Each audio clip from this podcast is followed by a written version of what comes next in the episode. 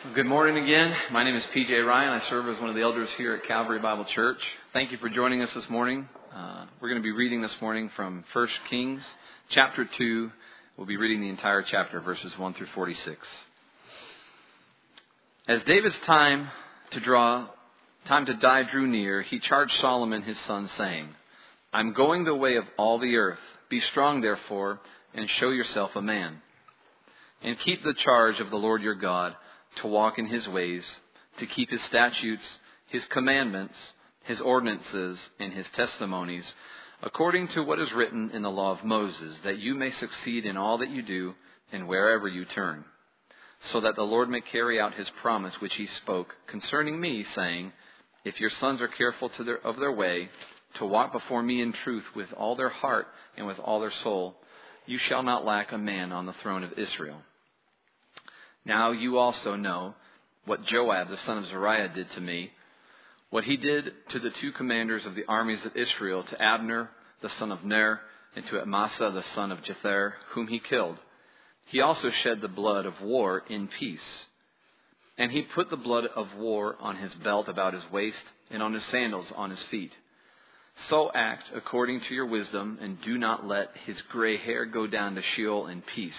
But show kindness to the sons of Barzillai the Gileadite, and let them be among those who eat at your table, for they assisted me when I fled from Absalom your brother. And behold, there is with you Shimei, the son of Gera, the Benjamite of Bahurim. Now it was he who cursed me with a violent curse on the day I went to Mahanaim. But when he came down to me at the Jordan, I swore to him by the Lord, saying, I will not put you to death with the sword. Now therefore, do not let him go unpunished, for you are a wise man, and you will know what you ought to do to him, and you will bring his gray hair down to Sheol with blood. Then David slept with his fathers and was buried in the city of David. And the days that David reigned over Israel were forty years. Seven years he reigned in Hebron, and thirty three years he reigned in Jerusalem. And Solomon sat on the throne of David his father, and his kingdom was firmly established. Now Adonijah, the son of Haggith, came to Bathsheba, the mother of Solomon, and she said, Do you come peacefully? And he said, Peacefully. Then he said, I have something to say to you. And she said, Speak. So he said, You know that the kingdom was mine, and that all Israel expected me to be king. However, the kingdom has turned about and become my brother's, for it was his from the Lord. And now I am making one request of you do not refuse me. And she said to him, Speak. Then he said, Please speak to Solomon the king, for he will not refuse you, that he may give me Abishag the Shunammite as a wife. And Bathsheba said, Very well, I will speak to the king for you. So Bathsheba went to the King Solomon to speak to him for Adonijah, and the king arose to meet her, bowed before her, and sat on his throne. Then he had a throne set for the king's mother, and she sat on his right. Then she said, I am making one small request of you. Do not refuse me. And the king said to her, Ask my mother, for I will not refuse you. So she said, Let Abishag the Shunammite be given to Adonijah your brother as a wife. And King Solomon answered and said to his mother, And why are you asking Abishag the Shunammite for Adonijah? Ask for him also the kingdom, for he is my older brother, even for him, for Abiathar the priest, and for Joab the son of Zeruiah. Then King Solomon swore by the Lord, saying, May God do so to me, and more also, if Adonijah has not spoken this word against his own life. Now therefore, as the Lord lives, who has established me and set me on the throne of David my father, and who has made me a house as he promised, surely Adonijah will be put to death today. So King Solomon sent Benaiah the son of Jehoiada, and he fell upon him so that he died. Then to Abiathar the priest the king said, Go to Anathoth to your own field, for you deserve to die. But I will not put you to death at this time, because you carried the ark of the Lord God before my father David and because you were afflicted in everything with which my father was afflicted. So Solomon dismissed Abiathar from being priest to the Lord in order to fulfill the word of the Lord which he had spoken concerning the house of Eli and Shiloh. Now the news came to Joab, for Joab had uh, followed Adonijah, although he had not followed Absalom. And Joab fled, fled to the tent of the Lord and took hold of the horns of the altar. And it was told King Solomon that Joab had fled to the tent of the Lord, and behold, he is beside the altar. Then Solomon sent Benaiah the son of Jehoiada, saying, Go, fall upon him. So Benaiah came to the tent of the Lord and said to him, Thus says the king, Come out. But he said, No, for I'll die here. And Benaiah brought the king word again, saying, Thus spoke Joab, and thus he did answered me. And the king said to him, Do as he has spoken, and fall upon him and bury him, that you may remove from me and my, from my father's house the blood which Joab shed without cause. And the Lord will return his blood upon his own head, because he fell upon two men more righteous and better than he, and killed them with the sword, while my father David did not know it. Abner the son of Ner, commander of the army of Israel, and Amasa the son of Jether, commander of the army of Judah. So shall their blood return on the head of Joab and on the head of his descendants forever. But to David and his descendants and his house and his throne may there be peace from the Lord forever. Then Benaiah the son of Jehoiada went up and fell upon him and put him to death, and he was buried at his own house in the wilderness. And the king appointed Benaiah the son of Jehoiada over the army in his place, and the king appointed Zadok the priest in place of uh, Abiathar. Now the king sent and called for Shimei and said to him, Build for yourself a house in Jerusalem and live there, and do not go out from there to any place. For it will happen on the day you go out and cross over the brook Kidron, you will know for certain that you shall surely die. Your blood shall be on your own head. Shimei then said to the king, The word is good, as my lord the king has said, so your servant will do. So Shimei lived in Jerusalem many days. But it came about at the end of three years that two of the servants of Shimei ran away to Achish, son of Maacah, king of Gath. And they told Shimei, saying, Behold, your servants are in Gath. Then Shimei rose and saddled his donkey and went to Gath to Achish to look for his servants. And Shimei went and brought his servants from Gath. And it was told Solomon that Shimei had gone from Jerusalem to Gath, and he had returned. So the king sent and called for Shimei and said to him, Did I not make you swear by the Lord and solemnly warn you, saying, You know for certain that on the day that you depart and go anywhere, you shall surely die? And you said to me, The word which I have heard is good. Why then have you not kept the oath of the Lord and command and the command which I have laid on you?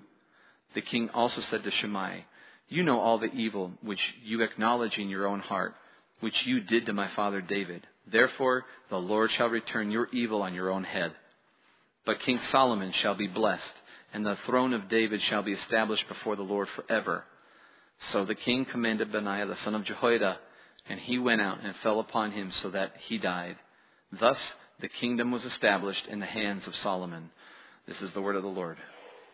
Thank you, PJ. Good job with all those names. Uh, they're always tough. Well, good morning, guys. Thank you for being here today. If you do not know, I'm Byron Brasher, the pastor here at Calvary.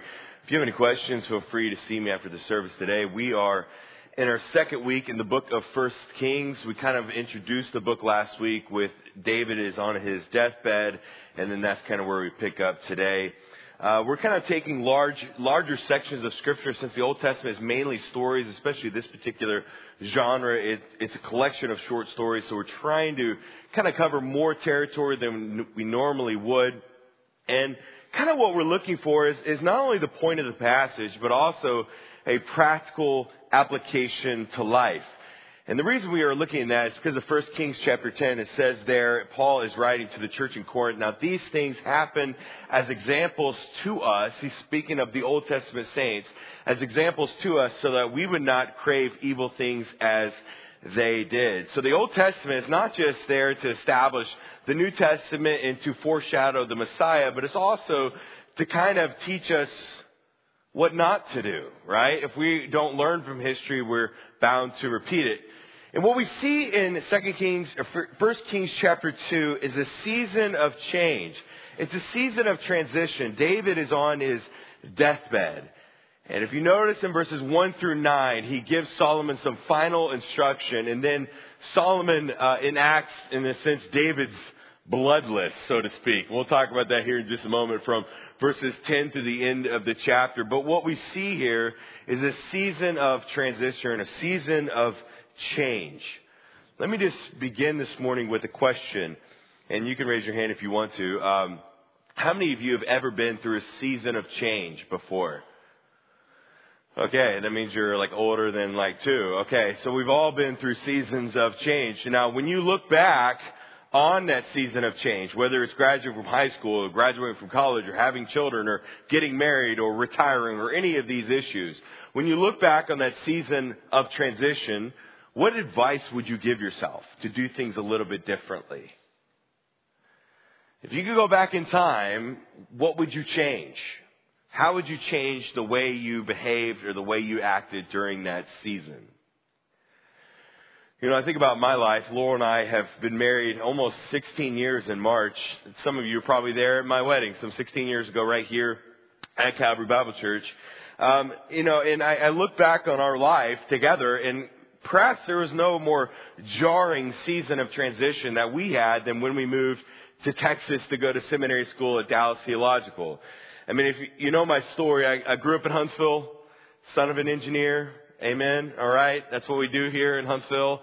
Um, anyways, my dad was like the ultimate nerd. Okay, anyways, so smart guy, uh, son of an engineer. I graduated from Grissom. Any other Grissom graduates in the room? Yeah, okay, there we go. Graduated from UAH. You know, got married here, went to church here. And then we decided that the Lord's calling upon us was to move to Dallas, Texas and get, go to seminary school, get my THM degree. And so then we just kind of, you know, moved. You know, we had planned it all in advance, but we moved to Texas and we didn't know anybody. We didn't have any money. We, all we had was a place to live. I mean, it's one of those stories that, you know, we walked uphill in the snow both ways, you know. We didn't have any money, no friends, knew no one in that whole town. We had a, an acquaintance that's about as far as it went, and then we just spent three years in Texas. And I look back on that season of going to seminary school in Dallas, Texas, and I would give Byron's younger self a few pointers, a few pieces of advice. Number one would be to remember to invest in relationships and not just in grades. Number two is don't take myself too seriously, right? And just, just kind of take a chill pill, okay? Alright, just kind of relax and enjoy life. We all go through seasons of change. I mean, honestly, if you really think about life, it is all one big season of change. As our kids slowly mature in, in our households, every single day they change. They adapt to the world around them. You know, we look at all the different seasons. You know, graduate from high school, graduate from college, get married, have our first child, our second child, our third and fourth child, like the Galdens. Or you could be like my sister who had three kids and went for a fourth and got triplets, okay? You could do that. Talk about a season of change. In a retirement, changing jobs, getting promoted, changing careers. All of these are seasons of when we have to adapt to new surroundings. So the question we have today, and the question that I see David really answering for his son Solomon is how do we best navigate these seasons? What advice should we heed in this season of handing the baton off to his son in order to live a life that is best for the Lord in seasons of transition. So if you have your Bible, that's what we're going to be looking at today in the book of First Kings. First Kings chapter 2. That's where we're going to be unpacking. We're going to see some practical advice. And kind of what we see is, you know, David gives some really great advice in the beginning of chapter 2, and then he gives him what we would say questionable advice at the end of his speech right before he passes away. But let us very quickly set the stage for our discussion this morning. Where are we when we come to 1 Kings chapter 2? We kind of pick up, pick up where we left off last week. David is on his deathbed. He is moments away from dying. He is sitting there. He is of older age, as it says in 1 Kings chapter 1. He is cold because he's in his old age. So what do they do? They find a electric blanket at the time that sits at 98.6 degrees. and her name is Abishag. She keeps him warm in his old age, and she stays with him as David is lying there on his deathbed. And the reason Abishag is introduced last week is because of our story this week. So Solomon, as you saw in chapter 1, ascends to the throne. There's a little bit of a, a time of wrestling back and forth of who's going to be the king. You have Adonijah, who's the oldest, who would be the heir apparent, take the throne. He says in verse 5 of chapter 1 that I will be king. He acts in selfishness, self-glorification. And, and then Solomon then later on in the chapter who is promised the throne by David, takes the throne. And this is where we pick up in 1 Kings chapter 2. David is on his deathbed and he's speaking to his son Solomon on how to rule the kingdom of Israel well. As David's time to die drew near, he charged Solomon, his son, saying, verse 2, I'm going the way of all the earth. Be strong, therefore, and show yourself a man.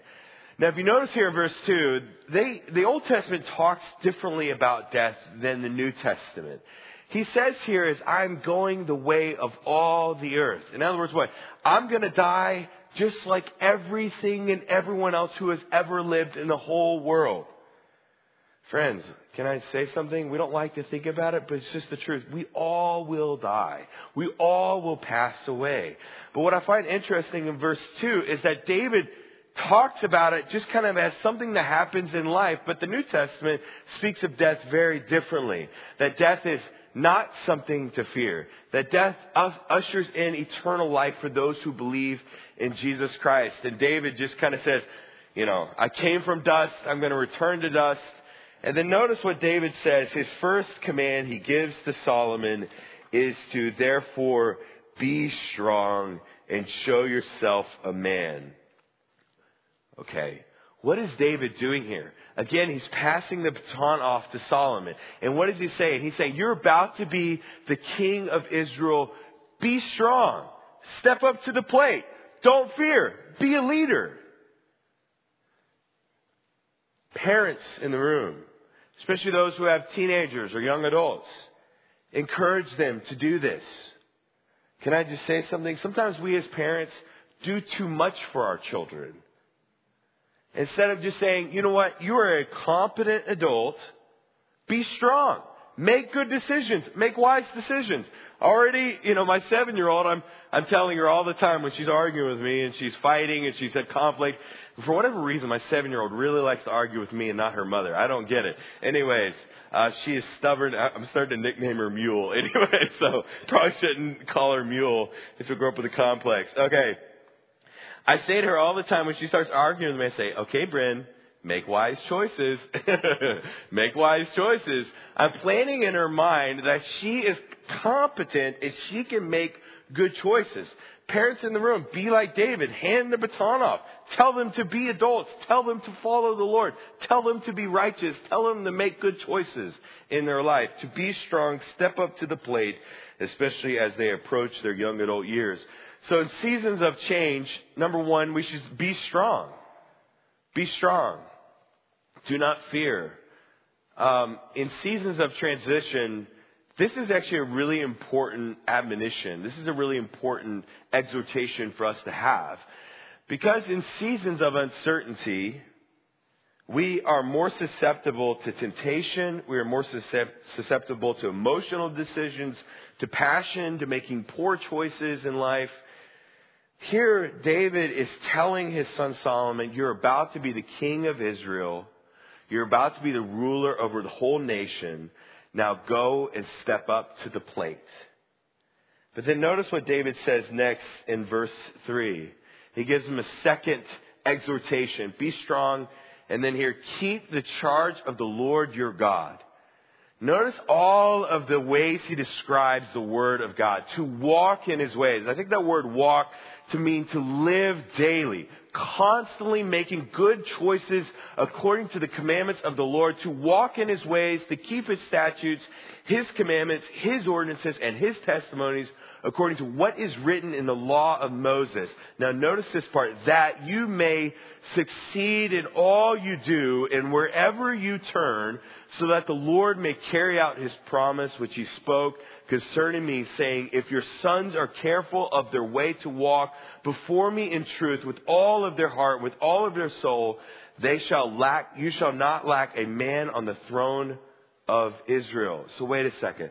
So number one, David tells his son to be strong. Number two is to keep God's commandments, to walk, to live, to heed, to remember, to enact his ordinances, his testimonies, his ways. And then notice the result in verse 3. It says that you may succeed in all that you do and wherever you turn. Um, David is reminding his son Solomon that if he actually keeps the word of God, that he will find success. I'm going to say something maybe a little controversial, but obeying God's word brings success.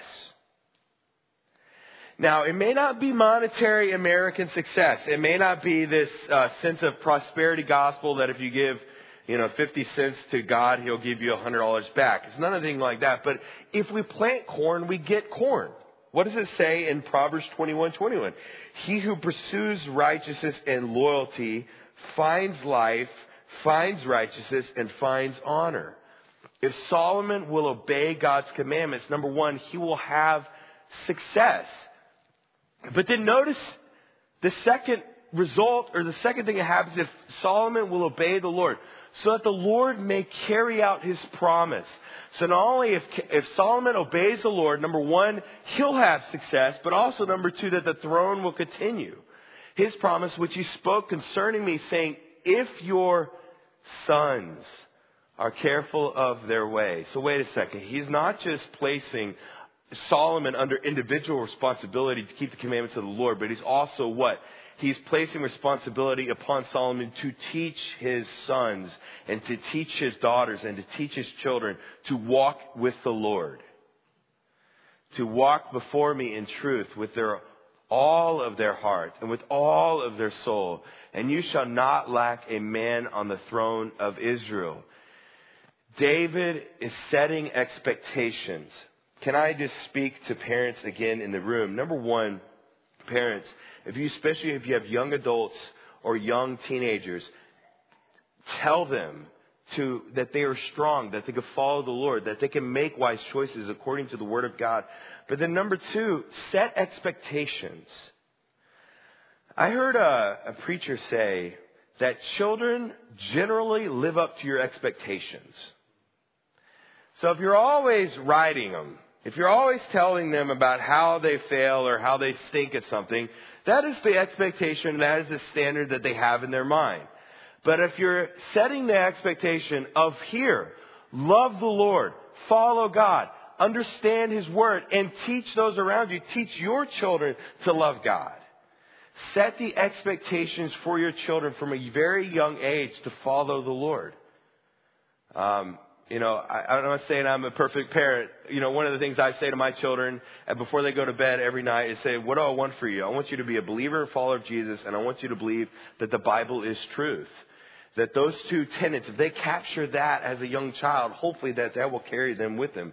So David is handing the baton off in the season of transition, and he tells them, number two, to keep God's commandments, but not only to him personally, but to teach his children to walk with the Lord and to live out the truth of God's word.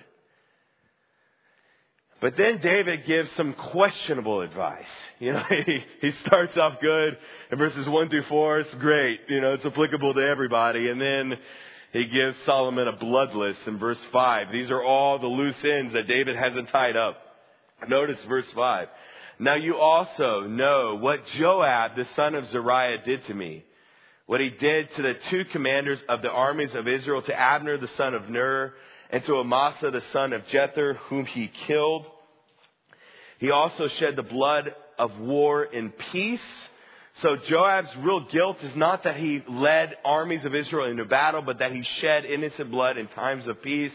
And he put the blood of war on his own belt about his waist. He took the own, his own initiative, not to submit to the king to enact battle, but to do it himself.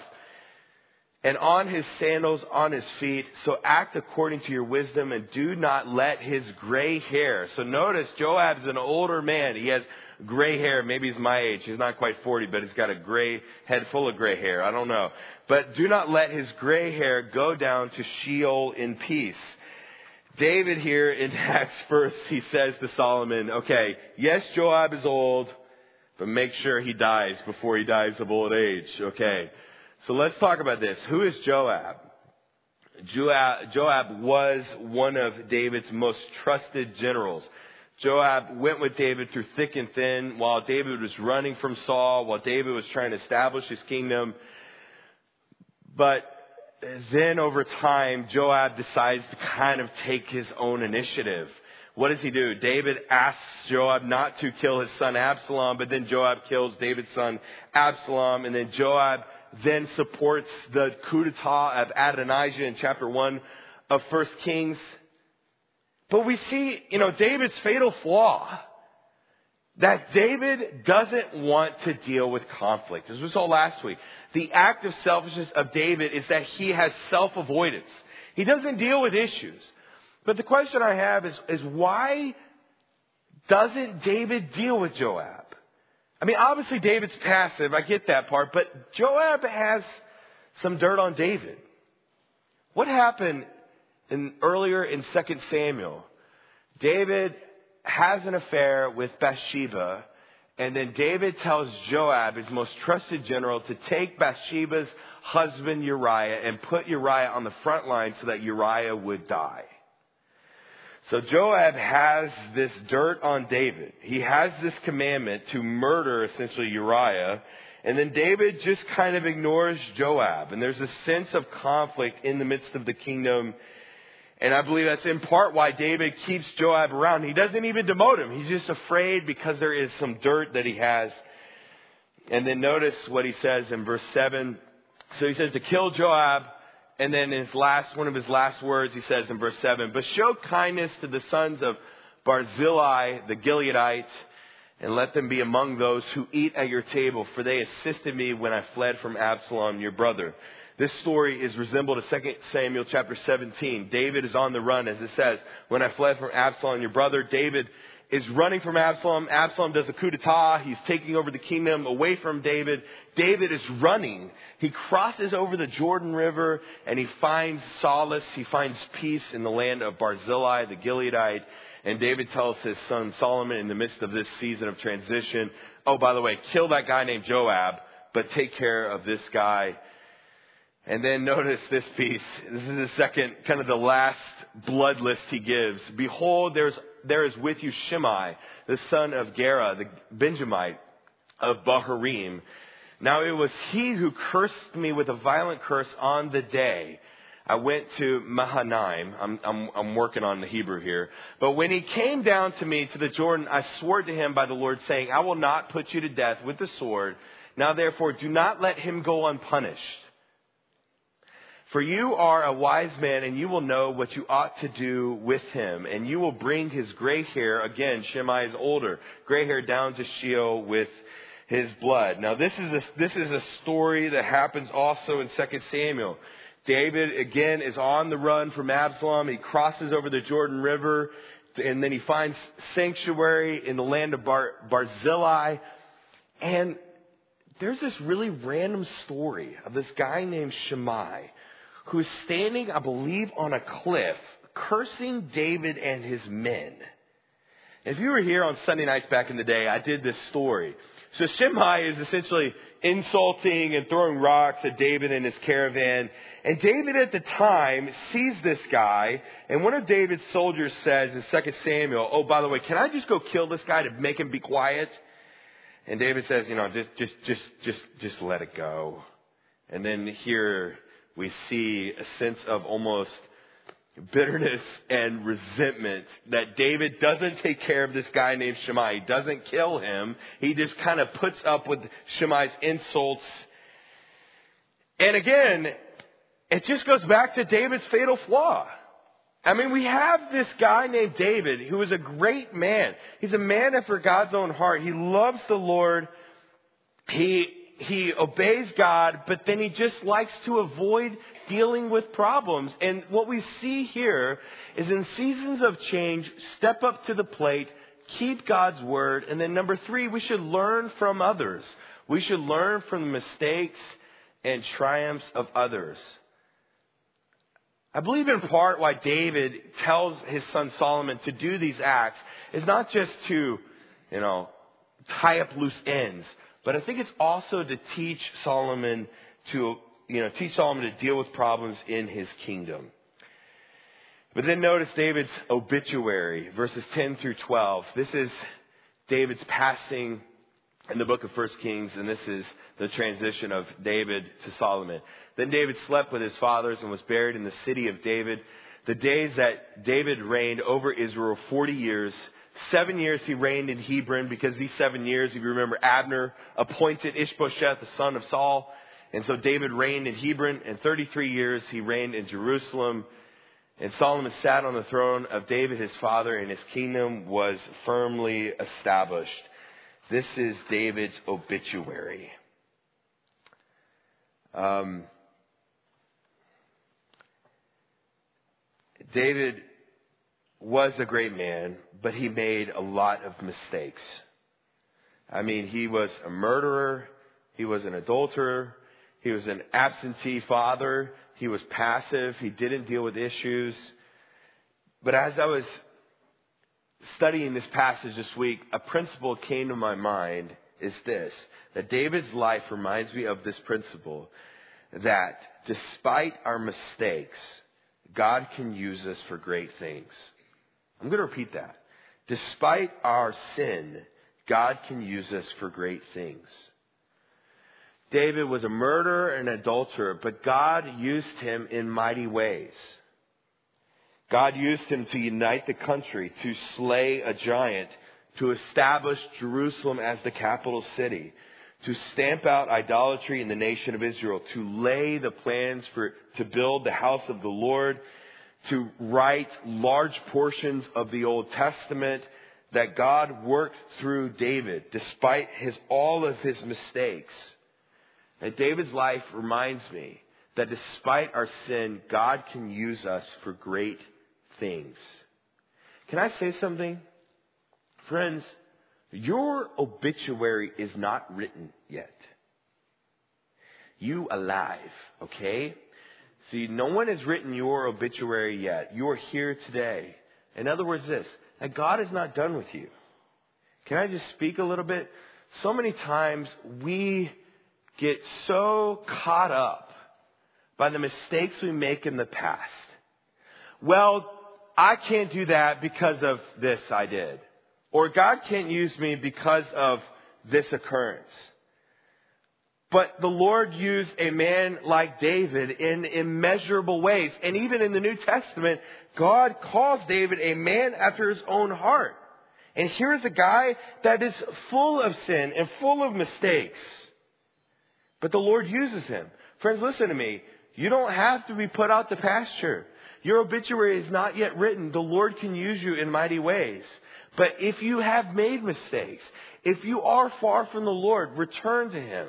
I think it's what David does well is that he repents when the Lord can be found. Go read the book of Psalms if you believe, if you struggle to believe that he was good at repentance. So we see this season of change. David, before he goes out, before he goes into paradise, he tells his son to be strong, keep his commandments, and to learn from the mistakes and triumphs of others. And Solomon does. Solomon learns from David. Because notice what he does in verses 3 through 25. We have this kind of episode of Adonijah. He comes back on the scene. And I believe this is where Solomon learns from his father. Now Adonijah, the son of Haggith, came to Bathsheba, the mother of Solomon, and she said, Do you come peacefully? And he said, Yes, I come peacefully. Then he said, I have something to say to you. And she said, Speak. And he said, You know that the kingdom was mine. A little bit of a passive aggressive comment because it really wasn't. Okay. And that all Israel expected me to be king. However, the kingdom has turned about and become my brother's, for it was his from the Lord. I think it's a little bit of passive aggressive there. Okay. Now I am making one, just, just, just one small request of you. Do not refuse me. And she said, okay, it's fine, speak. And then he said, please speak to Solomon the king, for he will not refuse you, that he may give me Abishag the Shunammite as a wife. And Bathsheba said, very well, I will speak to the king for you. Just a small request. You know, what's the big deal? Verse 19. So Bathsheba went to the king Solomon to speak to him for Adonijah. And the king arose. Notice how he treats his mother. And the king arose to meet her, bowed before her, and sat on his throne. Um, Solomon is king over Israel, but you never outgrow uh, the fifth commandment to honor your father and mother. Here he is. He honors his father. He honors, honors his mother. He bows before her. And then notice he says, in that he, then he had a throne set for the king's mother and she sat on his right. And then she said, okay, I'm making one small request, not that big of a deal. Do not refuse me. And the king said to her, okay, ask my mother, for I will not refuse you. Verse 21. So she said, let Abishag, the Shunammite, be given to Adonijah, your brother, as a wife. King Solomon answered and said to his mother, and why are you asking Abishag, the Shunammite, for Adonijah? Ask for him also the kingdom for he is my older brother, even for him, for Abiathar, the priest, and for Joab, the son of Zeruiah. Then King Solomon swore by the Lord, saying, May God do so to me and more also, if Adonijah has not spoken this word against his own life. Now therefore, as the Lord lives, who has established me and set me on the throne of my father David, and who has made me a house as he promised, surely Adonijah shall be put to death. So, uh, you know, Adonijah comes to Bathsheba, and the reason he comes to Bathsheba is because he knows that the best way to ask for Abishag, the wife, is to get Bathsheba, Solomon's mother, on the bandwagon. So Bathsheba does just a small request. We don't really know why Bathsheba goes to Solomon. I suspect because she probably feels bad. She's the one that caused Solomon to take the throne. And so, you know, Bathsheba asked for Abishag to be the wife of Adonijah, and we really don't think that this is a big deal, um, but it is. What is Adonijah really doing? We are disconnected from the culture. But Abishag, and let me give you a little bit of FYI. Abishag, what some scholars say is that the book of the Song of Solomon is written to Abishag. FYI. Just go impress your friends over coffee. Okay. Um, Abishag is a sign of royalty. When a new king would come, he would often inherit the harem of the previous king. So he, all the queens of the previous king would become the queens of the new king. So here you have Abishag, who is essentially a queen, and Adonijah wants to take her as his wife. This is a subversive attempt by Adonijah to take back the kingdom, to take back the throne. But how? Okay. Think about the King of England. Who's the King of England again? Oh, can help me with this one? But there we go. King Charles. Okay, there we go. So there are different symbols of royalty in England, right? You have the crown, you have the palace, you have the throne, and then you have the queen, right? So what, what Adonijah is really asking for is, okay, okay, King Charles, you can keep the crown, the throne and the palace, but I want the queen. Right? And then what he's doing is he's being subversive. He's trying to slowly take back what is not rightfully his. And so Solomon clearly sees right through it. He exercises wisdom and he learns from the mistakes and triumphs of David and he puts Adonijah to death. But what I find interesting about this story is that Solomon was willing to let it go. If you remember at the end of 1 Kings chapter 1, This is what Solomon says to Adonijah right before he takes the throne, verse 52. And Solomon said to Adonijah, If you will be a worthy man, not one of your hairs will fall to the ground, but if wickedness is found in him, you will surely die. So King Solomon is willing to compromise with Adonijah, but because of his request, he has Adonijah killed. And Solomon is learning from the mistakes of his father David to deal with issues. And then what we see in the rest of chapter 2 is the is the execution. I guess for better, for lack of a better word, is is Solomon doing the will, doing the last testimony of David. Verses 26 and 27, Solomon ends the priestly rule of Abiathar. Verses 28 through 35, Solomon finishes off Joab.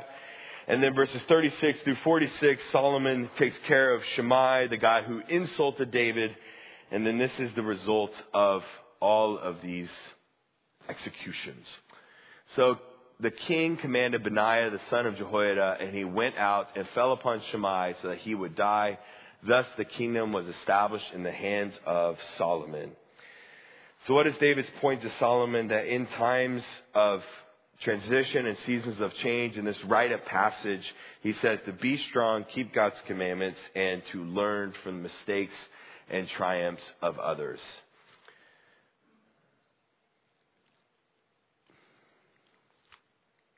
The question I have is this one. Uh, so what? How do we apply it to our life? Let me just ask you the question here today. I want you to just kind of take a moment to self reflect. What is a season of change you're currently walking through? What is a season of transition you're currently facing? If you're a parent of young children, the seasons of change are very, very slow. But sometimes changes are fast. If you have graduated from high school, graduated from college, had a kid, had a fourth kid like the Galdens, okay, and they have eight more to go. I see their future, okay.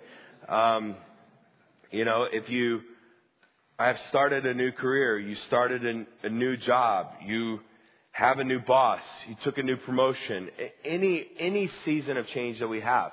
What is, what is really going on? Maybe you retired or you're moving. You're moving houses. You just moved to Huntsville. There's a variety of changes in life that we face. So then what, number one, what is, what is going on in your life? Number two is this, is in the face of that transition, be strong. When you go through that rite of passage, Passions are strong, emotions are strong, temptations are faced that you may not know. You may not, if you move to a new city, you may not have the support system to be strong in the Lord, to have that encouragement. Also, when you go through seasons of change, often your schedule is super, super busy, so you're not spending time, ample time in the Word. So the question I have, or the first thing I would say is to be strong to step up to the plate. If you have a new promotion, be a leader. Don't shy away from it. But then number two, in the midst of this transition to keep God's commandments. Can I just speak a little bit? Oftentimes, when life gets busy, God gets pushed to the back burner. You know? Um, oftentimes, our quiet times, our time with the Lord is something we do if we have time. Instead of making time for the Lord, we try to find time for the Lord. And what David says to Solomon here, he says, keep God's commandments, walk in his testimony, walk in his truth, walk in his ways, live it out on a daily basis. Because friends, the truth does you no good unless you know it. What does it say in the scripture? It says, and you will know the truth and the truth will make you free. The truth does us no good unless we know it, unless we meditate on it. I believe that's what David is telling his son Solomon. That get to know the Word of God, live it out, teach it to your children, set expectations for them. But then number three is to learn from the mistakes and triumphs of others. What is your season of change you are going through? And then the next question I have is, who is someone that has gone through a similar season? Who is someone that has also raised 12 children, like the Galdens are going to? Okay. Who is someone else that has had a similar promotion to you at work? Who is someone else that has recently got married? You know, as I get older, the older I get, the wiser my parents become. Anybody else realize that? You know, the wiser they become. Why? Because I learn from them. If you're facing a tough decision or you're in the midst of a transition, who is someone else that has walked a similar road? And how can you learn from them so that you do not make the same mistakes? That's what I see in the story of 1 Kings chapter 2. So how do we best handle these seasons? Be strong, keep God's word, and to learn from the mistakes and triumphs of others. But before I close, um, friends, if you do not know Christ Jesus, if you do not have a relationship with Him today, I'm just going to extend to you an invitation that if you died today, where would you go? Do you know if you would go to heaven when you die? And one preacher said this. He says, Do not tell me that you're a good person and that's why you would go to heaven. And they would say, Well, you don't know me. And then this preacher said, Well, if I knew you, then I think you're worse than you really are, okay? Just really stuck it to that crowd, okay?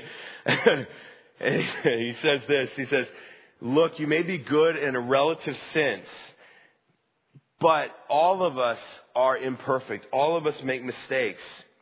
And that we are, you may be good compared to other people in the world, but no one is good enough to get to heaven because heaven is not a place of good people. It is a place for forgiven people.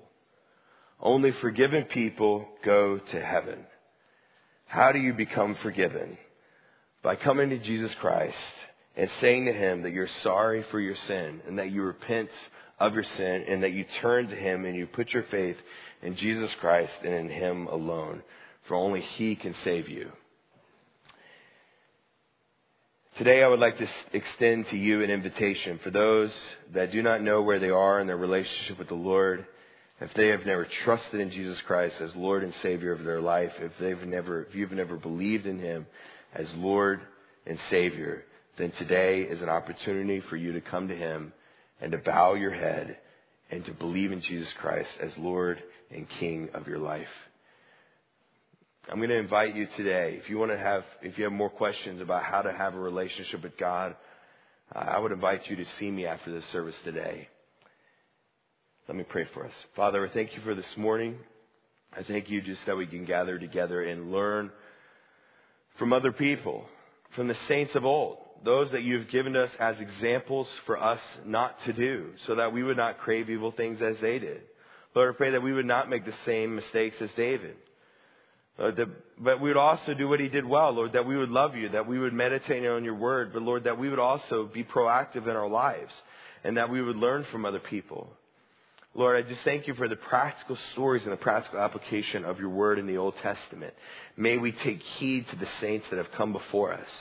And Lord, I just thank you for this church. I thank you, uh, just Lord, for their continued generosity and just their continued servant hearts um, to reach out to people and to help people know you.